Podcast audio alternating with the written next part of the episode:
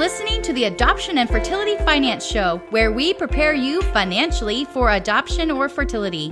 Navigating the waters financially for adoption and fertility can be intimidating. And your host, Laura Coleman, knows that firsthand after spending $35,000 for IVF and adopting three children.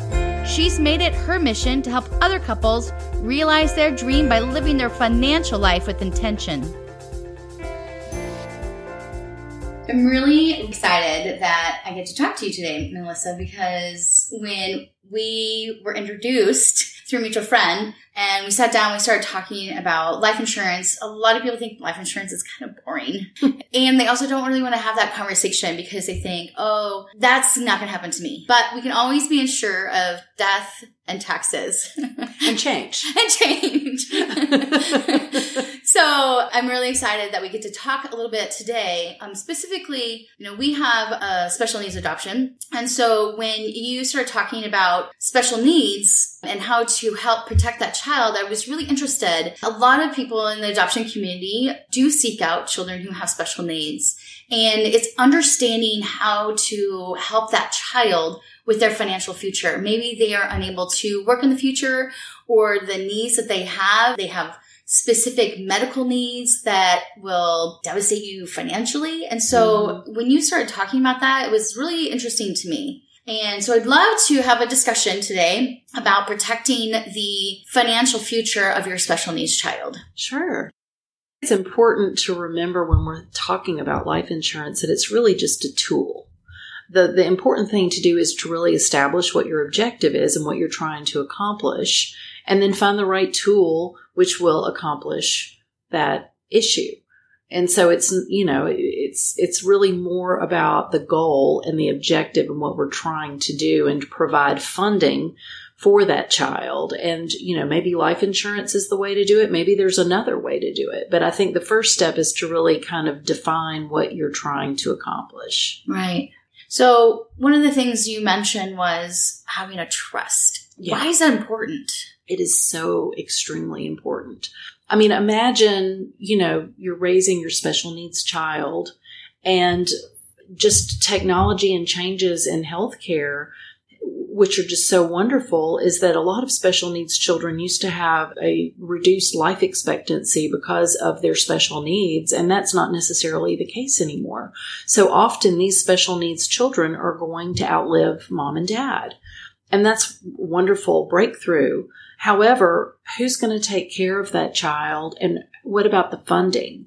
When mom and dad pass, if everything in their estate is goes to that child, that special needs child in their name, that child is not going to be able to qualify for special services like social security and all these special things that are designated for special needs individuals. So if we set up a special needs trust, so that the assets can flow there and they're not flowing into the possession of the special needs child. That's really the proper way to set it up.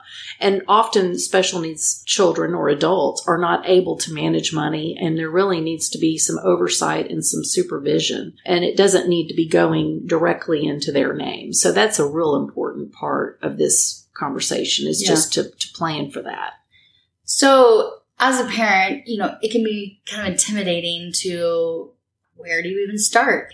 Yeah. Who do you go to? Who can you trust? That's the hard part. And you know, it's interesting. I've worked with several lovely people that are going through this process, and I find that the ones that are the most successful are real kind of locked into that community and they're networking within the special needs community.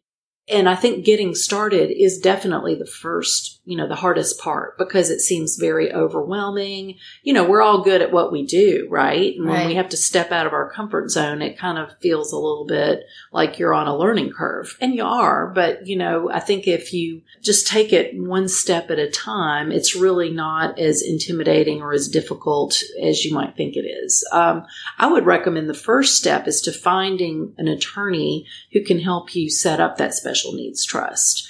And maybe the best way to go about doing that is to talk to other people in the special needs community and ask them if they've done this type of planning and who they've used. I know that there are several attorneys here in Chattanooga that kind of specialize in that space.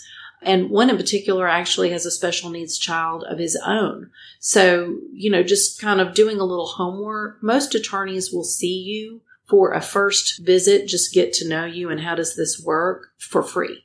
So you want to meet somebody who you click with and who you feel comfortable talking to and you want to kind of do a little homework and make sure that they're, you know, they have a good reputation and always talk about fees up front.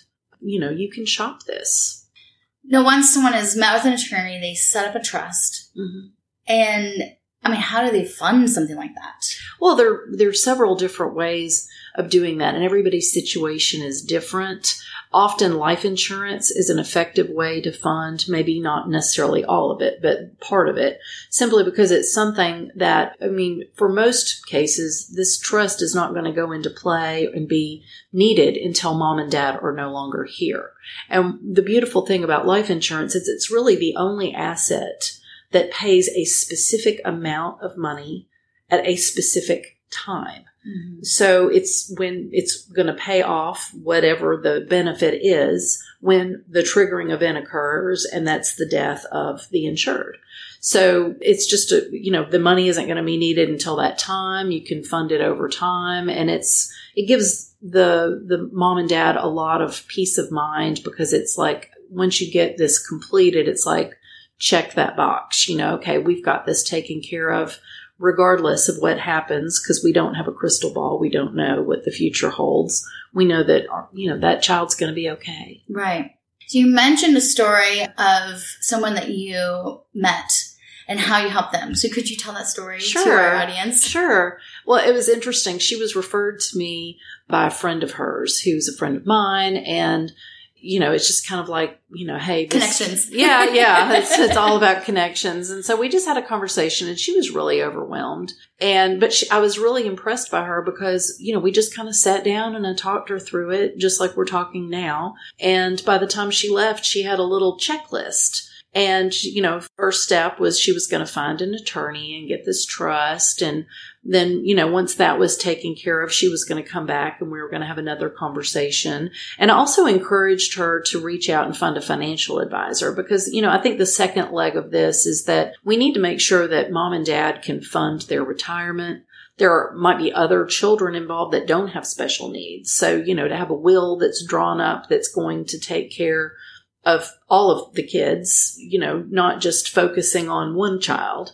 And you know making sure that mom and dad can afford to retire and have long-term care funding. I mean they're just again i don't mean to make it sound overwhelming but if you just kind of block it down into you know little steps and baby steps it would be realistic to think that if you took it on incrementally maybe you could give yourself a year right mm-hmm. like okay first we're going to get this trust put together we're going to work on our wills we're going to meet with a financial advisor make sure our retirement is secure. We're going to talk to someone about life insurance and fund that special needs trust. And I think that she was very excited when she walked out of our, my office because she had her little checklist and she checked in with me periodically and kind of told me how it was going. And, you know, at some point we'll meet back and, you know, take things on.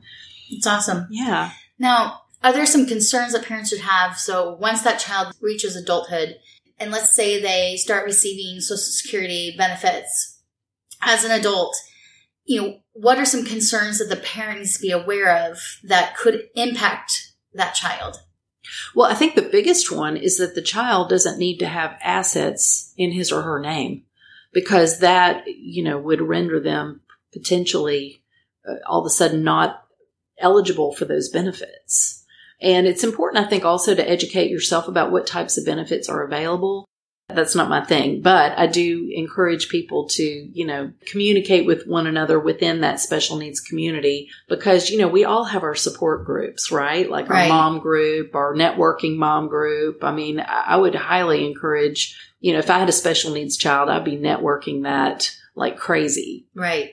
Now, how do you specifically help families? Oh gosh you know, every family is different. I love sitting down with people, you know, hearing their story. I work a lot with business owners or just, you know, families And everybody kind of has a different thing that keeps them up at night, mm-hmm. right? So let's identify what that is from a financial perspective and make sure that our families, our businesses are protected in the event of death, disability, or the need for long term care. And I really just help them put together a funding mechanism in place so that when, when or if one of those things occur, things will go as smoothly as possible, at least from awesome. a financial perspective. Right. Now you're mom. Yeah. How many kids do you have? Two. Two kids. So what is one thing that you do to connect with your children? They're older and how do you connect with them and build that relationship with them? Well, you know, they were both home for the summer. They're in college. And so it was lovely for them to go away and do their thing and do it well, but it was also really great to have them back. And this summer, we really focused on learning how to cook because I like to cook and I've always enjoyed cooking for them, but it's kind of now, now that they're away, they miss my cooking and we're trying to really focus on, you know, health and nutrition. And I feel like it's an important job as a mom or a parent to educate our kids on how to eat right. So um, my son is now back at school, and he just decided to become a vegetarian. So I've been trying. We've been trying to, you know, learn about that together. And we both are on Pinterest. We have a board that is set up, just the two of us. And we've been sending recipes like pens back and forth. And then we'll take a picture of what I know this sounds silly, but I'll take a picture about what we're having for dinner and I'll send him the pen and then he'll do the same with us. And it's really fun. That's awesome. What a great way to connect. Yeah. my, my, so my mom has six children. Oh, wow. She always talks about how she does more parenting now that were in our 30s and 40s. I believe that. Than she ever did when we were really little. We need, we always need our moms, right? right. so, you know, even though we might be struggling to obtain a family or to grow a family and to experience all of those together, once they reach adulthood, that parenting still continues and it's, it's a journey. Mm-hmm. So I, I love that you are supporting him in his desire to be a vegetarian. Yeah. And learning new ideas of how to be healthy. And even as you get older, it's hard to cook. You know, when you're a working mom, like it's so yeah. hard. It is hard. I, everything inside me is like, so I'll just give me a bowl of cereal, please. I guess for me, it was a little bit of stress relief. I, sometimes I feel like that's the only thing I have any control over in my day. I can come home and whip something together and everybody's tummy's full and they're happy. right, right, right. But, you know, yes, it is hard. And I guess it's nice now that my kids are older, they really appreciate it a lot and they're yeah. kind of verbal about, gee, mom, we really appreciate the fact that you did that for us and thank you for making us eat our vegetables. But they don't really say that when they're younger. No, they don't. so, just to kind of recap what we've talked about. Sure you know, as we embark on this journey of adoption or even fertility, are able to conceive your own child and you have a special needs child, it's really important to protect their future, not having assets in their own name. Um, because if they do obtain social security benefits, that those assets in their name could decrease or completely stop that yeah. benefit and also possibly affect their ability to have the medical as well. And so in order to be able to do that, you need to create a trust and, you know, you gave some examples of how to find an attorney and what to look for. And then once you have that trust set up, you can fund it through life insurance. No one wants to talk about death, but it is definitely a part of life and we mm-hmm. all will die at some point in time. Some of us sooner than later you don't have to worry or stress about it because you've planned for it. Exactly. And there are a few things that I also want to mention. Part of having that trust is you have to designate a trustee. And it's important to have somebody who is de- that you trust, obviously, who's going to be there to kind of control those funds for your child when you're no longer here and the insurance pays off and the trust is funded. So it's important to find Maybe it's a family member. Maybe it's a it's a corporate trustee that you hire to come in and do that. There are trust companies that provide that service for individuals, but it's important to make the decision as to who that person is going to be. Of course, you need to let them know that and get their permission. I mean, you know, so I guess that's another part that I didn't touch on. And one thing I also want to mention is that when you're planning for family protection in a circumstance where special needs are not an issue. You know, sometimes term insurance is a really great way to do that because you'd like to think that the need for that particular part of protection is temporary, right? Like those kids are going to be grown and flown by the time they're 21 to 25 and hopefully you know at least from a financial perspective mom and dad are finished funding that it's time for them to take care of themselves but when you have a special needs child, you can't assume that. That child might not be able to, as an adult, provide for themselves financially. And so a permanent insurance policy is really the solution there because the need for that protection is permanent. That's a really good point. I mean, you hear a lot about people saying term insurance, term insurance, term insurance. Right. But in this instance, that permanent insurance does cover the life of the child and you know you're not like oh mm-hmm. by the way you're 25 years old you no longer have life insurance right you know? right so i mean i think uh, that's why I just go back to life insurance as a tool and the first thing we need to do is establish our objective because you know if we're having a family protection conversation and there are two kids and they're 10 and 15 you're thinking you know well maybe in 10 or 15 years you know, they'll be all right. And, you know, we don't necessarily need to worry so much about that. But if your 10 year old has special needs and might always need some financial assistance from mom and dad, you know, that's different a different conversation. Right. So back to your earlier statement about um, finding someone. So, so I, I mentioned I have five siblings. My husband has one sibling. And once we finalized the adoptions on all three of our children, we wanted to have a will and name someone like if we both passed away before they're 18 who would take care of our kids so i just started going down the list you know like okay yeah. let's rule this person out or let's rule this person out and, and it's not because i don't love my siblings there was always just something that i'm like okay they live too far away or they have too many kids or mm-hmm, trust me you know it's just, a hard it's a hard thing to think about. It is. It really is. And so once I finally like narrowed it down to my sister-in-law and my brother, and I called them and I was like, hey, listen, you know, we're doing well and, and I mm-hmm. need to find someone who can be able to take care of our children if we both pass away. I'm like, not that we really want to, but just in case. And my sister-in-law gave like the best response. She was like, we would love to, you know, and I was like, ah, you, you are why I picked that, yeah, you know, yeah. like, I mean, I love my brother, but she was the reason why I picked. I understand. well, think about how fortunate you are that you have so many people in your life that you can be thinking about that. I, I worry about families that maybe don't. Right. You, you know, so it's a lovely situation to right. have a lot of siblings that you can count on. Right. I mean, I have a very dear friend and mm-hmm. she's single mom and yeah. raising her grandkids and and I told her I said, you know, we would be honored if we could be considered for your grandsons if something happened to you, right. you know, of course we don't want it to happen, but we just want you to know we're your tribe.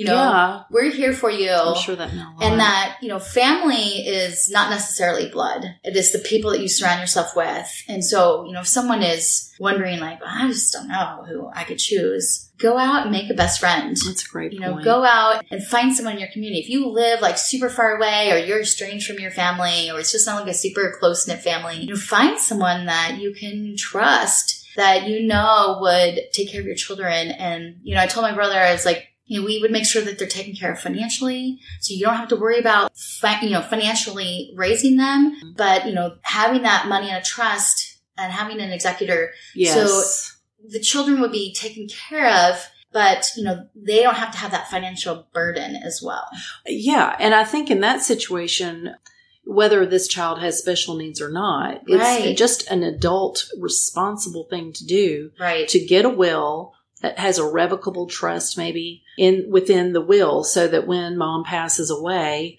there's a life insurance policy on mom's life that funds this trust for the child. And she's already set it up that this is going to be the person who's going to be the trustee who's going to be making the financial decisions for my child. And it may or may not be the person who's the guardian. That's just part of being a parent. You really need to set this stuff up.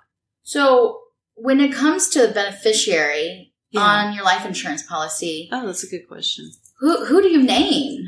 Well, if you're married and we're not talking about a trust situation, typically you put your husband down or your wife.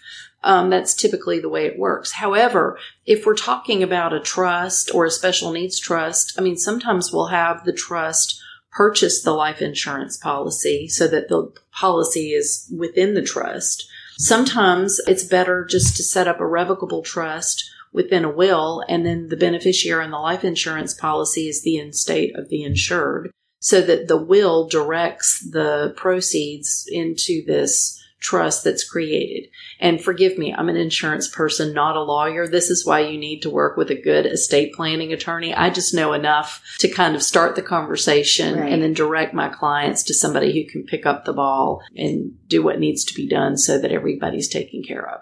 Would you ever name your children as beneficiary? Why or why not? Well, technically, that's a, that's another really good question. They cannot inherit money before they're 18, you know, before they're adults. So a lot of my clients come in and they want to name their kids like as contingent beneficiaries and equal shares. And I'm like, are they 18 yet? And they said no. And I'm like, that's not really a good idea. I mean, I'm a big fan of having a will with a revocable trust to protect minor children. Also, even if they're 21, I mean, the worst thing you could do is to leave a 21 year old with a big pile of money with no supervision. I mean, that is not doing anybody any favors. It's true. That's really true. I've worked with service members for six years, and you know they get a big pot of money, and they're buying Mm-mm. themselves a BMW I mean, and, yeah. and big old fancy, you know, Harley Davidson motorcycle. And I'm like, what are you doing? Your insurance is three hundred fifty a month. Well, you're going to have a lot of friends for a short period of time. Right. And then what happens when it's gone? and you're broke, Right. And mom and dad aren't here. I mean, you really need to plan to make sure that there's kind of somebody that's maybe kind of got a little handcuffs on that money and saying, you know, hey, what about using this to pay college tuition versus, you know, let's have a place to stay. Right. If you need a house to live in, have a house for free. right. And now you can go and choose the life that you want to choose, like work at the place you want to work at versus the place that you have to work at. Yeah.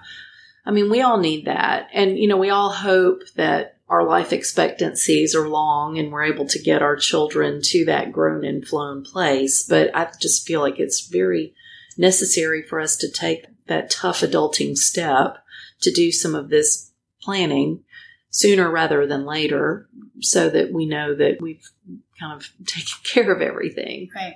Now, if uh, someone wants to learn more information about what you do and who you are, Sure. where can they find you? Oh, okay. Well, I have my business is Woodall Agency Insurance. Uh, so I have a website and then I'm on LinkedIn and uh, I think I I have a Woodall Agency Facebook page. I mean, I guess I'm kind of all, all over the place. Awesome. Yeah. So thank you so much for coming on today's show and Mhm. talking about protecting the special needs, the future of your special needs child, and, and also all of our children. You gave some really, really great points, and I really appreciate Oh, thanks, Your time.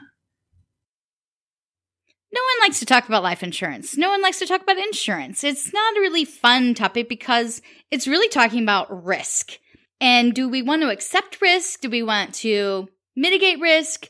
What do we want to do with the risk that's in our lives? You know, we have our health that if you don't have health insurance, you will have the cost of going to the doctor and and if you don't have life insurance, then you know, who's going to bury you? How are you going to pay for that?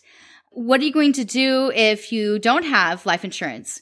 So, you know, when my husband and I got married and he did not have life insurance on him, I recognize that he's unable to get life insurance on him because of medical issues and other factors and and so as I looked at my own particular situation, I accepted the risk of him not having life insurance.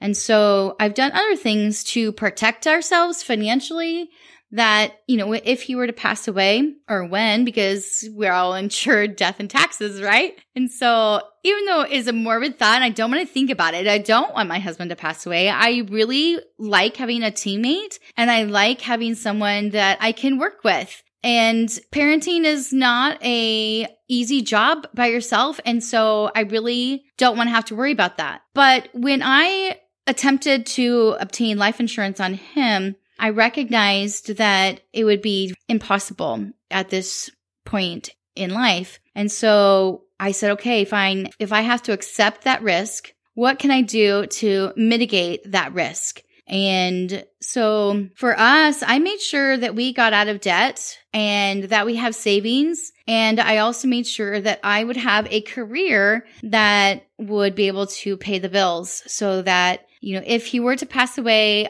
I'd be okay. And so when you're looking at life insurance and deciding, you know, do you need life insurance?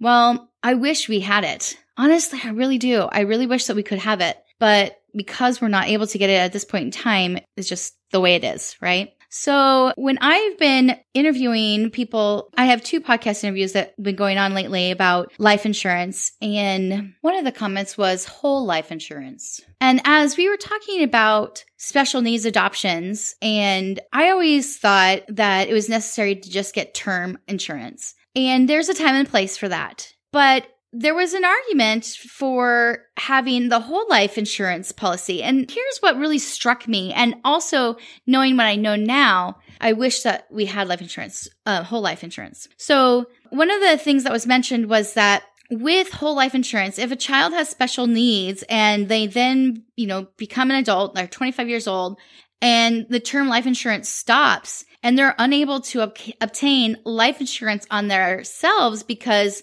of their medical condition. And, and I thought, man, that's right. That's one of the reasons why we're unable to get life insurance on my husband is because of his medical condition. And so I thought, if you have a child that has some medical needs or you're uncertain of what those medical needs are going to be like in the future, consider that whole life insurance as a way to help that child protect themselves for their future. I've realized the need for life insurance early on, you know, after we finalized the adoptions of our children, we got term life insurance. And after the conversations that I've had, I realized that I need to go back and reevaluate that, especially for one of our children, particularly. And, you know, having that whole life insurance policy in place so that if something happens in the future because of their health, that it's converted and it's there, it's permanent, and it's not a temporary term life insurance. And I do believe that we do need at least a little bit, you know, 10, 15, 20,000 dollars so that you can at least bury the child and not have it affect the financial aspect of other aspects of your life.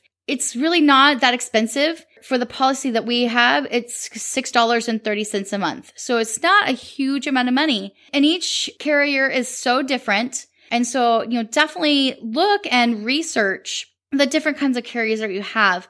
Be sure to check out our website and the blog associated with this podcast, there'll be notes and links for you to be able to check out and compare different life insurance policies and give you ideas of what it will cost you. Another aspect that I really, really like about this podcast interview was that you need to be aware of putting your child as a beneficiary. I had not thought about that. And that was definitely something that I wanted to make sure that that was correct um, in the different policies that, you know, a child that's under the age of 18 should not be inheriting money. That money should go into a trust and you can create the beneficiary that is your trust.